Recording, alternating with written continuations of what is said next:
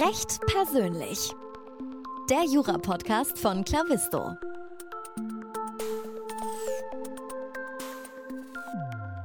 Hallo und herzlich willkommen zu einer neuen Folge vom Recht persönlich Podcast von Clavisto. Mein Name ist immer noch Moritz Mümmler und ich habe heute Dr. Charlotte Wilhelmer bei mir zu Gast. Sie ist äh, im Bereich Litigation, Arbitration and Investigations Counsel ähm, bei Alan Overy in Frankfurt. Und wir werden heute über Ihren persönlichen Werdegang, über Ihren beruflichen Werdegang sprechen. Und da freue ich mich sehr, liebe Charlotte, herzlich willkommen im Podcast. Ja, vielen Dank für die Einladung. Sehr, sehr gerne. Ich fange ähm, in der Regel äh, die Gespräche an damit, dass ich frage, wie denn äh, die, äh, der jeweilige Gast zu dem Jurastudium gekommen ist. Und das würde mich auch bei dir sehr interessieren. Ähm, ja, es ist wie bei vielen eigentlich so gewesen, dass ich nach, dem, nach der Schule nicht so ganz genau wusste, was ich machen wollte, aber es war mir klar, irgendwas Geisteswissenschaftliches und ich habe dann auch äh, angefangen mit äh, Geschichte, Philosophie und damals gab es, ich habe Heidelberg angefangen, noch öffentliches Recht als Nebenfach. Das habe ich ein Semester gemacht und dann äh, gemerkt, dass ich doch das Jura das war, was mich am meisten interessiert hat und dann bin ich dann ins Hauptfach übergewechselt. Also du bist vom öffentlichen Recht ins Jurastudium eingestiegen. Das sollte ja normalerweise die meisten eigentlich abschrecken. Nee, aber das war, äh, das hieß damals öffentliches Recht, man hat dann alles irgendwie so mitgekriegt und ähm, im ersten Semester ist, man, ist das ja auch noch nicht so richtig äh, speziell. Also insofern hat es mich nicht abgeschreckt, obwohl ich okay. heute auch tatsächlich öffentliches Recht fast gar nicht mehr mache. Ja. Ich muss sagen, wenn, wenn ich mit dem öffentlichen Recht angefangen hätte, hätte ich wahrscheinlich mein Studium aufgehört. Äh, ich habe im Nachhinein dann keine wirkliche Abneigung entwickelt, weil es mir im Studium, also im Examen wirklich auch alles gerettet hat. So, und das, das war auch wichtig, das zu lernen. Aber am Anfang habe ich es gar nicht leiden können. Ähm, mich würde interessieren, äh, ob du schon immer Rechtsanwältin werden wolltest oder ob es irgendwie andere Berufswünsche gab, ob du irgendwie andere Pläne auch hattest. Also, dass ich jetzt zwingend Rechtsanwältin äh, werden wollte, war mir nicht klar. Ich glaube, das äh, ist auch schwierig, wenn man äh, den Beruf noch gar nicht so richtig kennt. Ähm, aber das Jura an sich hat mich interessiert und ich hätte äh, und habe auch lange nicht ausgeschlossen, auch Richterin zu werden ähm, oder vielleicht auch in öffentlichen Dienst zu gehen. Ähm, möglicherweise bei irgendeinem Ministerium oder sowas, aber wenn man dann äh, weiter studiert und dann Praktika macht, äh, Referendarzeit und so, dann kristallisiert sich das ja dann schon raus, wo die eigenen Stärken liegen, was, was man spannend findet und dann hat sich das äh, so entwickelt irgendwann. Cool. Was haben sich denn bei dir für Stärken entwickelt, wenn ich das jetzt einfach so Zwischenfrage stellen darf, weil du, weil du es gerade so, so äh, genannt hast? Ja, oder vielleicht, was mir Spaß macht, und meistens ist man dann ja auch gut in, in Dingen, die einem Spaß machen, ist äh, argumentieren, mich manchmal auch in Sachen rein zu vertiefen und dann die, die bestmögliche Lösung äh, rauszufinden. Und ähm, ich konnte mich auch andere, viele fanden Hausarbeiten immer ähm, total abschreckend. Ich fand das gar nicht so schlimm, weil es äh, ja, man sich in ein Thema richtig rein vertieft hat und dann am Ende eine gute Lösung gefunden hat und dieses Argumentieren und, und versuchen, den besten Weg äh, zu begründen, das, das ist was, was mir schon auch liegt. Also, da, und äh, ja, deshalb bin ich auch dann dabei geblieben. Das ist wahrscheinlich auch der Grund, warum du dann letztlich deine Doktorarbeit äh, geschrieben hast. Genau, also ich glaube, wenn es einem so das Juristische als solches oder das, das ja, auch oft Theoretische gar keinen Spaß macht, dann kann das auch wirklich eine Folter sein, so eine Promotionsgeschichte. Äh, Aber mir hat das Spaß gemacht und ähm, habe auch versucht, das dann relativ schnell ähm, durchzuziehen. Und dann ähm, kann man das eigentlich ganz gut aushalten. Und man ist ja sehr flexibel während so einer Promotionszeit. Man kann nebenher ein bisschen arbeiten, man kann auch mal von woanders arbeiten. Ähm, das ist schon äh, letztlich auch ein Luxus, den man sich dann gönnt und vielleicht auch gönnen sollte, verschiedene Sachen auszuprobieren. Und das geht auch ähm, parallel zur Promotion ganz gut. Cool.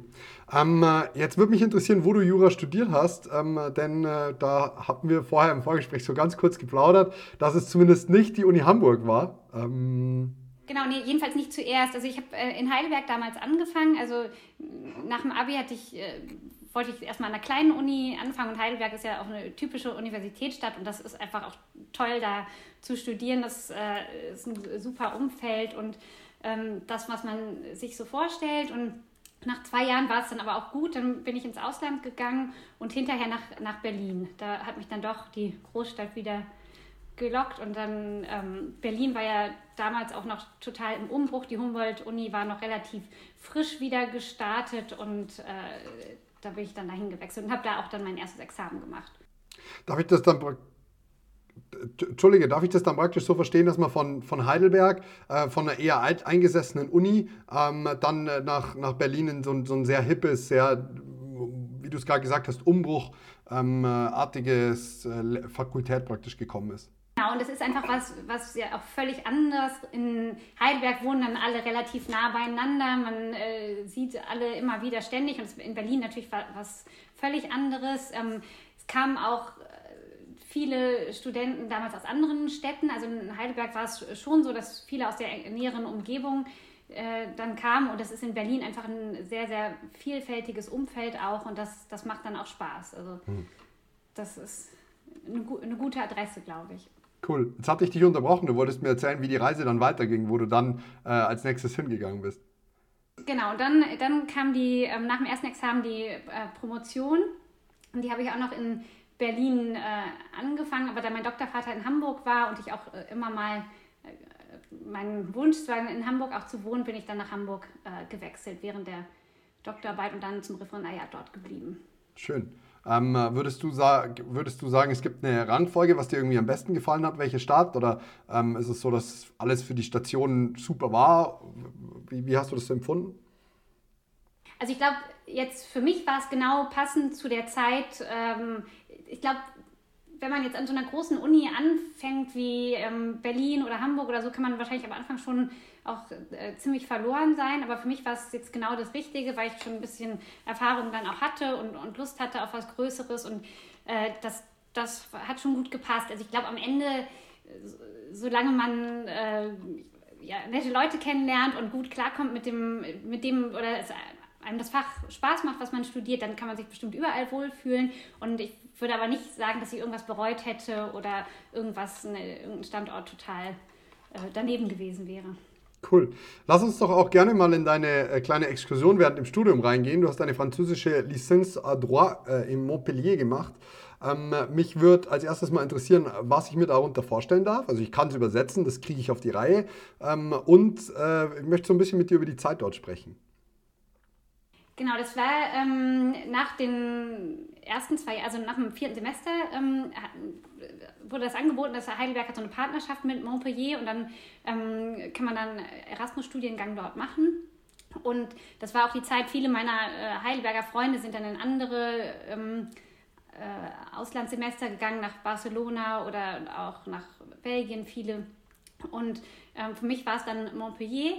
Und ähm, man konnte damals, und ich glaube, man kann es auch immer noch, dort den französischen Abschluss machen, den die Franzosen, glaube ich, nach dem dritten Jahr auch dort machen. Ähm, und man nimmt dann eben zusammen mit den französischen Studenten an den Vorlesungen teil, an ja, was wir in Deutschland wahrscheinlich so Übungen nennen würden oder so. Und das Gute daran ist, ist natürlich ein bisschen Stress auch, das dann zu machen, diesen Abschluss. Ähm, aber man macht dann halt genau das Gleiche, was die äh, lokalen Studenten auch machen. Also es ist nicht so, dass man nur unter den Erasmus-Studenten ist und eigentlich mehr Englisch spricht als äh, Französisch und, und tatsächlich nur die Erasmus-Leute kennenlernt, sondern wir haben da richtig, richtig enge Freundschaften auch ähm, getroffen mit, mit französischen Studenten und so. Und das ist schon super, dass man taucht dann halt einfach richtig ein. Und das ganze andere kann man ja nebenher auch noch mitnehmen, das Erasmus-Programm. Also ich hatte Französisch in der Schule und ich würde sagen, ich, ich kann es auch noch äh, ganz okay, aber ich bin meilenweit davon entfernt, dass ich mir vorstellen kann, mich in eine Vorlesung zu setzen und auf Französisch auch nur irgendein Thema, unabhängig davon, dass es Jura ist, zu verstehen. Also und wirklich auch da drin zu sitzen und zu sagen, okay, j'ai compris, äh, ich weiß hier, was du gesagt hast. Äh, da, davon bin ich weit entfernt da war ich zuerst auch abgeschreckt, aber das Gute ist tatsächlich, die Franzosen ähm, in den Vorlesungen, die schreiben alles wortwörtlich mit. Und Vorlesungen sind tatsächlich auch, oder war es jedenfalls damals, ähm, so äh, Vorlesungen im wahrsten Sinne des Wortes. Also viele Professoren lesen da auch tatsächlich ähm, aus ihren äh, Lehrbüchern vor oder man hat den Eindruck und dann schreiben alle, ähm, alle Hörer das tatsächlich wortwörtlich mit. Und wenn man dann am Anfang es nicht verstanden hat, dann leitet man die Sachen sich aus, die Mitschriebe von dem äh, von jemand anders und dann kann man das im Notfall hinterher sich nochmal durchlesen. Und dann ja, kommt man da irgendwie rein. Also am Anfang ist natürlich alles aufregend, alles kompliziert, aber dann geht das irgendwie. Sprichst du jetzt besser Französisch oder Englisch? Ähm, ich glaube Englisch, einfach wegen der Übung. Also wenn ich versuche, Französisch zu sprechen, kommen mir äh, erstmal die englischen äh, Worte in den Kopf. Das ist einfach, weil im Alltag äh, das Französische tatsächlich sehr, eine sehr geringe Rolle spielt. Also wir, ähm, ich habe ab und zu mal mit französischen Kollegen auch zu tun, aber dann sprechen wir doch auch oft Englisch, weil dann manchmal auch äh, Kollegen aus anderen, von anderen Standorten dabei sind und da, deshalb ist es leider doch sehr selten geworden. Bei mir ist immer so, ich darf, nicht, ich darf mich nicht auf die Grammatik konzentrieren. Wenn ich einfach genauso, ich meine, ich habe wirklich nur Schulfranzösisch gehabt und äh, muss sagen, wenn ich mich nicht darauf konzentriere, dass ich grammatikalisch richtig spreche, sondern so, dass mich mein Gegenüber einfach nur versteht, dann komme ich zurecht. Wenn ich mir Mühe gebe, die Grammatik richtig zu machen, denke ich die ganze Zeit nur nach, was will ich jetzt eigentlich sagen? Ja, und das da, genau, man muss einfach versuchen, drauf los äh, zu quatschen und dann geht das schon irgendwie. Und das, das sagen wir letztlich auch ähm, oft Bewerbern, die ein bisschen Sorge haben, dass sie mit ihrem äh, Englisch dann im äh, Kanzleialltag noch nicht so richtig klarkommen. Ich glaube, das Wichtigste ist, dass man keine Hemmschwelle hat und äh, die Gegenüber sind oft viel toleranter als die, als die deutschen Kollegen, die dann äh, streng zuhören. Und ähm, da kommt man dann auch rein, solange man sich nicht irgendwie äh, eine Scheu zu sehr scheu an den Tag legt. Die Franzosen sind ja auch sehr, sehr dankbar, wenn sie kein Englisch sprechen müssen. Das ist ja das Gute. ähm, äh, erzähl uns so ein bisschen, äh, wie dein ähm, äh, Studium dort war, ob du es nochmal empfehlen würdest, auch vielleicht so ein bisschen über die Örtlichkeit. Also ich muss sagen, Montpellier sagt mir was, aber ich habe keine Ahnung irgendwie, wo es liegt, was, was, was dort besonders schön ist, wie groß die Stadt überhaupt ist. Ich, ich habe wirklich gar kein Verständnis gehabt. Also ähm, es liegt in Südfrankreich, das allein ist schon ein Grund dafür, das als äh, Studienort auszuwählen. Äh, das Meer ist in unmittelbarer Reichweite, also das ist super. Es ist einfach eine äh, südfranzösische Stadt mit dem ganzen Flair und dem Charme, der, den man sich äh, unter Südfrankreich auch vorstellt. Und ähm, die Stadt ist nicht so groß, also man kann das auch leicht äh, so kennenlernen, alles während der Zeit, in der man da ist. Und aber auch, wir haben auch viele Ausflüge gemacht in die Umgebung, nicht nur ans Meer, auch ins Hinterland und so. Also es ist, ist einfach eine super Stadt, ist eine super Uni und ähm, äh, ja, Südfrankreich ist einfach toll. Und die Erfahrung, also mir tun jetzt im Moment alle äh, Studenten so leid, ähm, die, die einfach an ihr Zuhause ähm, gebunden sind, gefesselt sind im Moment und äh, die ihre Auslandsaufenthalte, wenn überhaupt virtuell ähm, machen können, das ist echt äh, schade. Denn von so einem Auslandsjahr zehrt man irgendwie doch ziemlich lange noch. Und auch jetzt, also ich würde das überhaupt nicht missen wollen. Und auch, ähm, dass man, dass ich jetzt möglicherweise die äh, juristischen Geschichten, die ich damals gelernt habe, entweder vergessen habe und, und, schon gar nicht anwende in meinem täglichen und so, ist ja völlig egal, weil es einfach auf die äh, sonstigen Erfahrungen ankommt, die man da sammelt. Und ich kenne auch eigentlich niemanden, der es bereut hat, ein Auslandssemester oder ein Auslandsjahr gemacht zu haben. Das zieht sich auch tatsächlich durch den Podcast absolut durch. Also es ist wirklich eine, eine blinde Empfehlung von, von irgendwie jedem. Ich habe auch noch nichts Negatives gehört. Ähm, muss ich ehrlich sagen. Äh, klar ist es sicher, gibt es mal Zeiten, wo man sich denkt, boah, die Organisation und das ist alles sehr, sehr aufwendig und wie auch immer, aber am Ende des Tages, glaube ich, lohnt sich immer. Ich, ich bereue es nachträglich jetzt nicht wirklich, bei mir war es so, ich habe in der Schule halt schon Auslandssemester oder ein Auslandsjahr in Kanada gemacht. Also ich habe so diese Erfahrung irgendwie vorgezogen. Während dem Studium ging es bei mir darum, einfach so schnell wie möglich das irgendwie fertig zu kriegen und durch, durchzupeitschen. Ähm, das war mir irgendwie sehr wichtig. Ähm, ich war dann in meinem Referendariat in der Waldstation in Österreich. ich, ich durfte auch nicht wirklich, also ich wurde, es war Corona-bedingt sehr, sehr limitiert. Ich war ab und zu mal dort. Ähm, ja, aber insofern, ich habe auch im Referendariat meine Auslandserfahrung gesammelt. Genau, das reicht ja.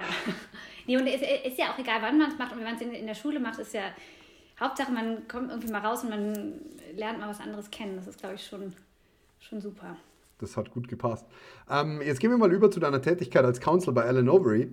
Ähm, äh, du, du, hast promoviert. Darüber haben wir schon so ein bisschen gesprochen. Ähm, würdest du sagen, dass es in der Großkanzlei mittlerweile immer noch ein Must-Have ist oder eher so ein Nice-to-Have?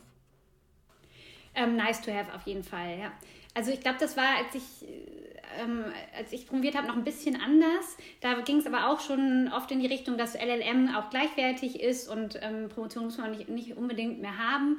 Ähm, und das ist heute ganz klar so. Also ich glaube, ähm, was in großen Kanzleien insgesamt gerne gesehen wird, ist, dass man noch irgendwas anderes gemacht hat. Also nicht nur ähm, angefangen hat zu studieren und dann durchgängig bis zum Referendariat und das war's, ähm, sondern irgendwie eine extra Qualifikation, sei es eben ein Auslandsjahr oder ein LLM vor oder äh, nach dem Referendariat oder eine Doktorarbeit.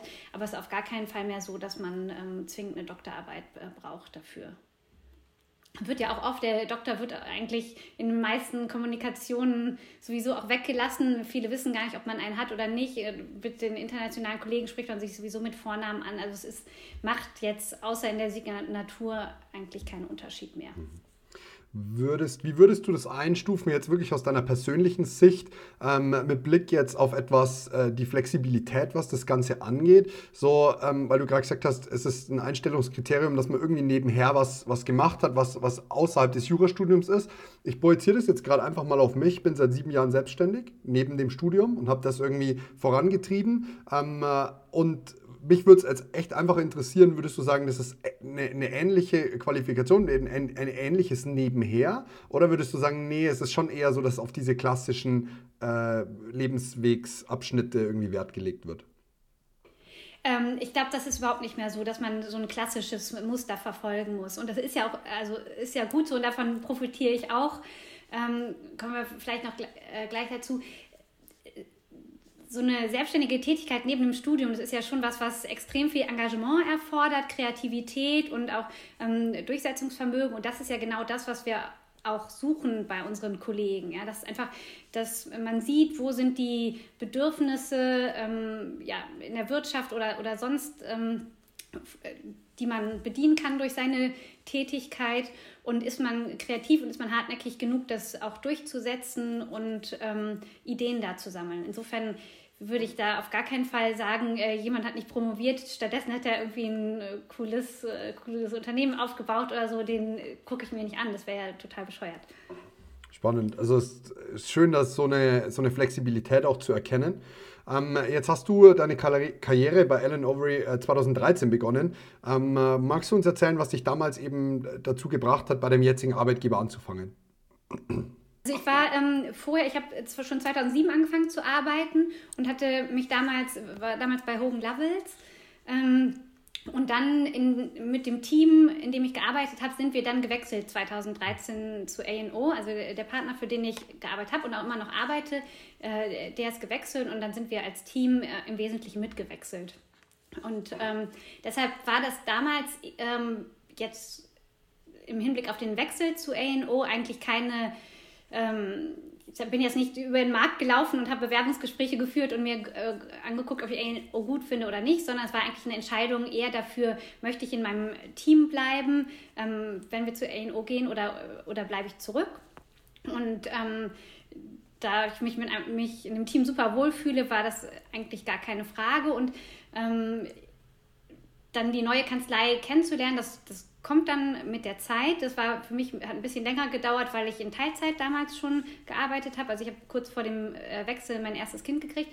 Und ähm, jetzt fühle ich mich aber ähm, richtig ja, zu Hause. Wir, man hat das Netzwerk in der Kanzlei, ähm, ist im Team super angekommen, in anderen oder arbeitet immer wieder mit anderen Teams zusammen, kennt die Leute, die man anrufen muss. Und das ist, glaube ich, so das Wichtigste, dass man in einer, in einer, in einer offenen Kanzlei ist, die ähm, die einen da empfängt und äh, der es Spaß macht zu arbeiten. Und das habe ich nicht bereut. Cool.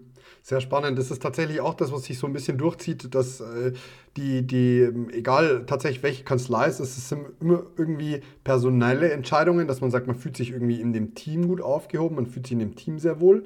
Mich würde jetzt interessieren, also erstens äh, ist es äh, super, super ein Riesenkompliment an das Team, mit dem du arbeitest, beziehungsweise den Partner, mit dem du arbeitest. Wenn du seit 14 Jahren irgendwie mit ihm zusammenarbeitest. Also es muss, muss ja wirklich gut funktionieren. Äh, die Zeit ist ja da der beste Beweis. Ähm, und mich würde interessieren, was du jetzt eben an A&O irgendwie zu schätzen gelernt hast. Was ist irgendwie was, was du jetzt gerade besonders schätzt? Gar nicht mal auch vielleicht in Bezug auf, auf eine andere Kanzlei oder wie auch immer, sondern einfach Status Quo jetzt gerade, was dir gut, gut passt. Also ich, ich glaube, die Kanzlei ist wirklich sehr, sehr offen. Also ähm, im Hinblick auch auf die Situation, in der ähm, ich mich jetzt befinde. Also ich bin auch in Teilzeit tätig. Das ist was, was ich sehr zu schätzen weiß, dass ich meine Vorstellung davon, wie ich meine ähm, Berufstätigkeit mit der Familie vereinbaren will, auch ähm, kommunizieren kann und dass das unterstützt wird und, ähm, und äh, ich so arbeiten kann, wie es, für mich auch richtig und, und, und, passend ist. Das ist was, was ich sehr schätze und dass die Kanzlei auch Wert darauf legt, ähm, die Kollegen mit ihren unterschiedlichen äh, Lebens- und Arbeitsmodellen so zu nehmen, wie sie sind und versucht für alle eine Lösung zu finden, dass, dass es auch passend gemacht wird. Sei es eben Teilzeittätigkeit oder von irgendwo anders aus arbeiten oder einfach eine Offenheit und Flexibilität an den Tag legt. Was, was ich noch super finde, ähm, ist die ist das Fachübergreifende. Also es ist bei uns nicht so, dass wir in unserem Team arbeiten und aus anderen Teams, was nicht aus dem Corporate oder aus dem öffentlichen Recht, die, die Kollegen noch nie gesehen haben, sondern tatsächlich arbeiten wir immer wieder an Fällen ähm, mit standortübergreifenden Teams, mit ähm, fachübergreifenden Teams, auch mit, mit grenzüberschreitenden Teams. Und das, das ist einfach was, was die Arbeit spannend macht und interessant und ähm, ich auch jeden Tag wieder gut finde. Das sind, glaube ich, die Hauptthemen, ja. Und dann das Wichtige ist, dass man eben täglich im, im Team klarkommt, aber das ist und, und sich wohlfühlt, aber das ist tatsächlich was, was ja nicht speziell an die Kanzlei gebunden ist. Aber es ist auch sehr schön, wenn man das hat. Jetzt äh, können wir noch mal ein bisschen kleinteiliger in deine Arbeit reingehen. Ähm, du bist Counsel bei ANO und ähm, ich, ich habe den Begriff jetzt schon ein, zwei Mal gehört, aber mehr so ein bisschen als äh, Karrierestufe schon fast. Mich würde interessieren, was macht den Job äh, gerade in deiner Position aus? Also was ist, was ist dafür bezeichnend und äh, einzigartig? Ja, also wir haben eben in der Kanzlei ähm, Associates und Senior Associates und Partner und zwischen Senior Associate und, und Partner gibt es die, die, die Council-Funktion.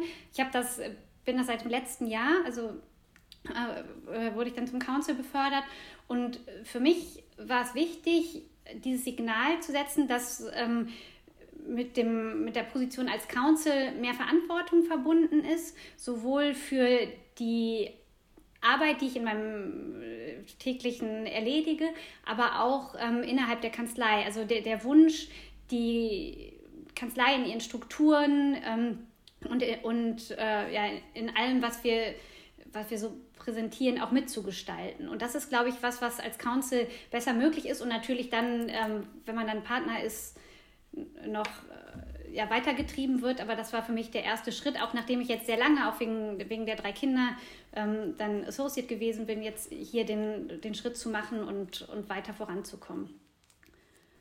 Mm, jetzt bist du im Bereich Litigation und äh, Arbitration unterwegs. Mich würde so ein bisschen interessieren, wie, wie schaut da dein Arbeitsalltag aus? Was, was darf ich mir darunter vorstellen? Wie funktioniert deine Tätigkeit? Also äh, ich mache hauptsächlich äh, Litigation, also deutsche oder Prozesse vor deutschen ähm, Gerichten, nicht so sehr Arbitration. Ähm, ich glaube, so ein typischer Arbeitsalltag besteht aus ähm, vielen Besprechungen, sei es äh, am Telefon, dann jetzt virtuell natürlich viel, normalerweise in vielen Tür-zu-Tür-Gesprächen ähm, in der Kanzlei, dann E-Mail-Korrespondenzbesprechungen ähm, mit Mandanten und ähm, wenn es gut läuft, hat man mal am Stück Zeit, sich mit einem Schriftsatz zu befassen und äh, Schriftsätze zu entwerfen. Wir sind, obwohl ich im Litigation bin, also Prozessführung, alle denken immer, man ist die ganze, ganze Zeit äh, bei Gericht. Das ist, weil wir einfach so große Fälle bearbeiten, ähm, nicht so. Also ich bin äh, mehrfach im Jahr bei Gericht, aber ja, vielleicht einmal im Monat, alle zwei Monate oder so, weil die zum Teil dauert es in den Fällen, die wir haben, ähm, zwei, drei Jahre, bis es überhaupt zum ersten Termin kommt. Deshalb die, die äh, Tätigkeit dann vor Gericht ist immer so ein Höhepunkt in einem Mandat, aber nicht das, was so die tägliche Arbeit ausmacht. Gib mir mal ein Beispiel, worum wird gestritten? Also was ist so, man, ganz grob, jetzt nicht zu tief rein, klar, darfst du gar nicht, aber ähm, worum wird da gestritten?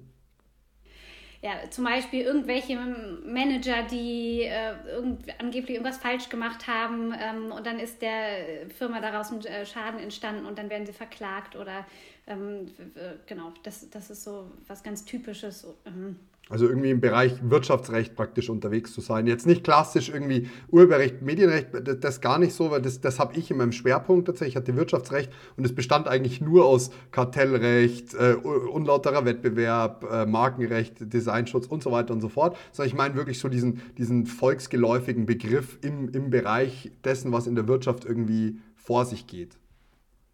Genau, nee, es ist, es ist wirklich äh, viel Haftungsrecht also mhm. auch ähm, Haftungsstreitigkeiten aus irgendwelchen Verträgen oder sowas, das, äh, oder gescheiterte Transaktionen, solche Geschichten. Das ist das, ist das was wir hauptsächlich machen. Ja. Das ist ja spannend, äh, dass, dass wir darüber mal sprechen. Wir haben sehr viel äh, in den letzten Podcast-Folgen darüber gesprochen, auch ähm, äh, die, die, die, ganzen äh, Unternehmenskäufe und so weiter, was man praktisch im Vorfeld macht. Und es äh, ist ja spannend, jetzt jemanden zu haben, der das in den, Brunnen, in den Brunnen gefallene Kind irgendwie wieder versucht, ein bisschen rauszuholen. Ja. Genau, also das, das kommt wirklich immer, immer mal wieder vor, dass irgendwelche ähm, ja am Ende dann doch alle nicht so zufrieden sind mit dem, wie es gelaufen ist. Äh, und dann im schlimmsten Fall muss man sich dann streiten. Was wir natürlich aber auch versuchen zu vermeiden. Also äh, das, das, ist schon was, wo wir auch viel Zeit drauf investieren, dass man versucht, die Sachen erstmal so vom Tisch zu kriegen, bevor man dann tatsächlich vor Gericht gehen muss. Aber manchmal geht es nicht anders und manchmal ist es auch ein gutes Mittel, um dann doch zu einer Lösung zu kommen. Cool. Ähm, äh, was sollte man unbedingt als Nachwuchsjurist mitbringen, um bei A&O anzufangen? Ähm, was sind so Fähigkeiten, vielleicht auch die dir in deiner Vergangenheit sehr gut geholfen haben? Ähm, also ich glaube, Offenheit ist total wichtig, dass man offen ist, sowohl im Hinblick auf andere Kollegen, aber auch im Hinblick auf Themen. Also dass man nicht denkt, oh, ich habe ja, davon habe ich noch nie was gehört, das kann ich nicht, will ich nicht, sondern tatsächlich interessiert ist und ähm, auch bereit ist, sich mal in irgendeine Sache rein zu vertiefen, äh, die jetzt nicht das ist, was einem so vom Haus, von Haus aus am ehesten liegt. Ähm, zum Teil habe ich mich schon mit irgendwelchen ja, Gesetzen befasst, bei denen ich zuerst gar nicht wusste, was die Abkürzung bedeutet, aber dann kommt man doch irgendwie da auch, auch ganz gut rein. Also Offenheit thematisch ist wichtig, Offenheit gegenüber den Kollegen und Teamfähigkeit. Also ich glaube, wenn man in einer Großkanzlei ähm, arbeiten will und nicht teamfähig ist und sich nicht gerne mit Kollegen austauscht. Und austauschen heißt ja auch nicht immer nur den anderen das zu erzählen, was man selber richtig findet, sondern auch zu hören, was meinen die anderen und das dann auch selbst zu, zu berücksichtigen. Ähm, wenn man, wenn man das nicht, wenn einem das nicht liegt, dann ist, glaube ich, die Arbeit in der Großkanzlei nicht das Richtige. Also das, Team ist für uns das Zentrale und das macht, glaube ich, auch den Mehrwert aus, den, den wir in unserer Arbeit haben, dass wir uns gegenseitig ähm, so und zwar sowohl nach oben als auch nach unten. Also es ist nicht so, dass man äh, nur den unteren Tipps gibt, sondern ich diskutiere auch ständig mit dem äh, Partner, für den ich arbeite, über irgendwelche Sachen und dann, das ist wirklich extrem ähm, Hauptpunkt unserer Tätigkeit, dass wir dann versuchen, zum besten Ergebnis, zur besten Lösung, Argumentation zu kommen. Ich denke auch, dass die, dass die Mandate auch einfach viel zu groß sind. Deswegen habt ihr ja ein Team, das irgendwie die Mandate bearbeitet. Ähm, das, das ist schon klar. Also es ist eine sehr wichtige Fähigkeit, äh, wenn man da den ganzen Tag im, im Team zusammensitzt und dann äh, sagt, eigentlich habe ich gar keine Lust, mich mit irgendjemand auszutauschen, ist das eher schlecht. Das kann ich verstehen haben wir einen tollen Einblick in deine äh, bisherige juristische Karriere bekommen und ähm, wir haben jetzt äh, in der zweiten Staffel immer so am Ende so eine kurze Frage, kurze Antwortrunde. Das Spiel nennt sich äh, Hund oder Katze. Ähm, wir haben jetzt aber keinen Stress oder so. Wir können da wirklich entspannt durchgehen ähm, äh, und müssen das jetzt auch nicht so äh, ad hoc beantworten, sondern können uns auch ein bisschen überlegen. Ähm, die erste Frage ist tatsächlich Hund, Katze oder eher kein Haustier? Ähm also für mich wäre es eher Hund, für die Kinder sind es eher Meerschweinchen, deshalb haben wir jetzt zwei Meerschweinchen und ähm, genau, das äh, habe ich mich am Anfang auch heftigst dagegen gesträubt, aber jetzt sind sie da und genau. Ja, aber ich verstehe, also ich verstehe dieses Sträuben dagegen. Irgendwie, ich, ich muss sagen, ich hatte nie Meerschweinchen. Ich wäre übrigens auch Team Hund. Ähm, aber ich habe immer so, ähm, eine, eine, eine, frühere Freundin von mir hatte mal ein Meerschweinchen und das war dann immer auf einmal tot. Und, und das war einfach so, wo ich mir gedacht habe, da können echt Traumen entstehen, glaube ich, wenn dann auf einmal du kommst heim und das Meerschweinchen ist verstorben. Ich hatte tatsächlich im letzten Sommer, da war es mal tierisch heiß, also die sind bei uns draußen, die Meerschweinchen, es war tierisch heiß und ich habe nur dieses eine Meerschweinchen gesehen, es lag total platt auf dem Boden unter irgendeiner Treppe und ich dachte, Mist, jetzt ist es tot, wie bringe ich es den Kindern bei? Und äh, letztlich machen die das, wenn, es heiß ist, dann versuchen die sich möglichst äh, großflächig auf den kalten Boden zu legen. Und das hat dieses Meerschweinchen gemacht, zwar noch am Leben. Insofern habe ich dieses Problem noch nicht gehabt, aber es wird natürlich eines Tages ich kenne mich damit wirklich nicht aus. Ich weiß auch nichts über die Lebenserwartung von Meerschweinchen. Das ist nur meine Assoziation damit. Ähm, würdest du dich eher für einen Thriller oder für eine Komödie entscheiden? Mm, Hauptsache spannend. Also ich glaube eher Thriller als Komödie. Ja, da gehe ich mit. Ähm, äh, würdest du lieber unter Wasser atmen oder lieber fliegen können? Ich glaube Fliegen. Wegen der damit verbundenen Freiheit, Perspektive. Habe tatsächlich beim letzten Mal so ein bisschen drüber nachgedacht, dass die Unterwasserwelt ja auch ziemlich äh, endlos ist und ähm, wahrscheinlich irgendwie genauso endlos wie der, der Luftraum. Ich hatte so ein bisschen das Gefühl, dass es, glaube ich, unter Wasser regelmäßiger spannendere Dinge zu sehen gibt. Ich glaube, von oben schaut die Welt irgendwie nach einer gewissen Zeit immer gleich aus. Aber das war so eine Überlegung. Ich habe damals auch Fliegen gewählt. Ich, ich bin mir nicht mehr so ganz sicher. Ähm, ich, ich, ich, ich lasse, ich beantworte die Frage mal nicht, weil ich vielleicht beim nächsten Mal, dass ich das Spiel spiele, sehe ich dann das Wasser atmen. Genau. Ja. Kochst du lieber oder lässt du lieber liefern? Ähm, also eigentlich alles, aber im Moment würde ich einfach am liebsten mal wieder essen gehen. Also weder zu Hause, irgendwie nach zwei Jahren Lockdown äh, hat man genug selbst gekocht. Man hat sich, man kennt alle Lieferdienste in der Umgebung und ich glaube, was wir echt am dringendsten brauchen, ist, dass wir alle mal wieder rauskommen. Mhm, das stimmt. Das stimmt. Und ich glaube, vor dem Lockdown man, sind wir auch ständig Mittagessen gegangen, dann auch aus dem Büro raus und so. Und da war es ein richtiger Luxus, dann zu Hause in Ruhe zu kochen, äh, weil man die Zeit dafür hatte. Und jetzt ist es, hat sich alles ein bisschen umgekehrt.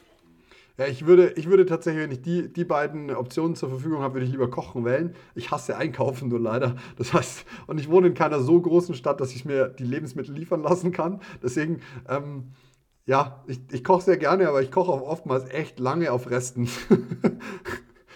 aber ist doch am besten, also ja, genau.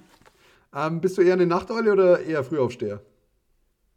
Ähm, ich bin ein Frühaufsteher, ja. Die anderen hier bei mir sind eher Nachteulen, deshalb stehe ich dann früh auf, weil kriege ich irgendwie noch, noch was erledigt. Das, das ist, bin mit drei Kindern und muss man das manchmal so machen. Ist bei mir auch tendenziell so. Also ich kann, ich kann besser um 4 Uhr in der Früh aufstehen und arbeiten, als bis 4 Uhr in der Früh wach zu bleiben und zu, zu arbeiten. Also bin ich eindeutig wohl eher Frühaufsteher. Genau, das ist, bei, das ist dann aber auch in der Kanzlei bei uns ganz angenehm, weil manche so und so, da kann man das ganz gut auf teilen. Manche, manche stehen früh auf und dann übernimmt der Nächste, der dann eher abends äh, im Notfall nochmal weitermachen kann. Aber dazu gehöre ich nicht. Mhm. Ähm, äh, Homeoffice oder mit Kolleginnen im Büro?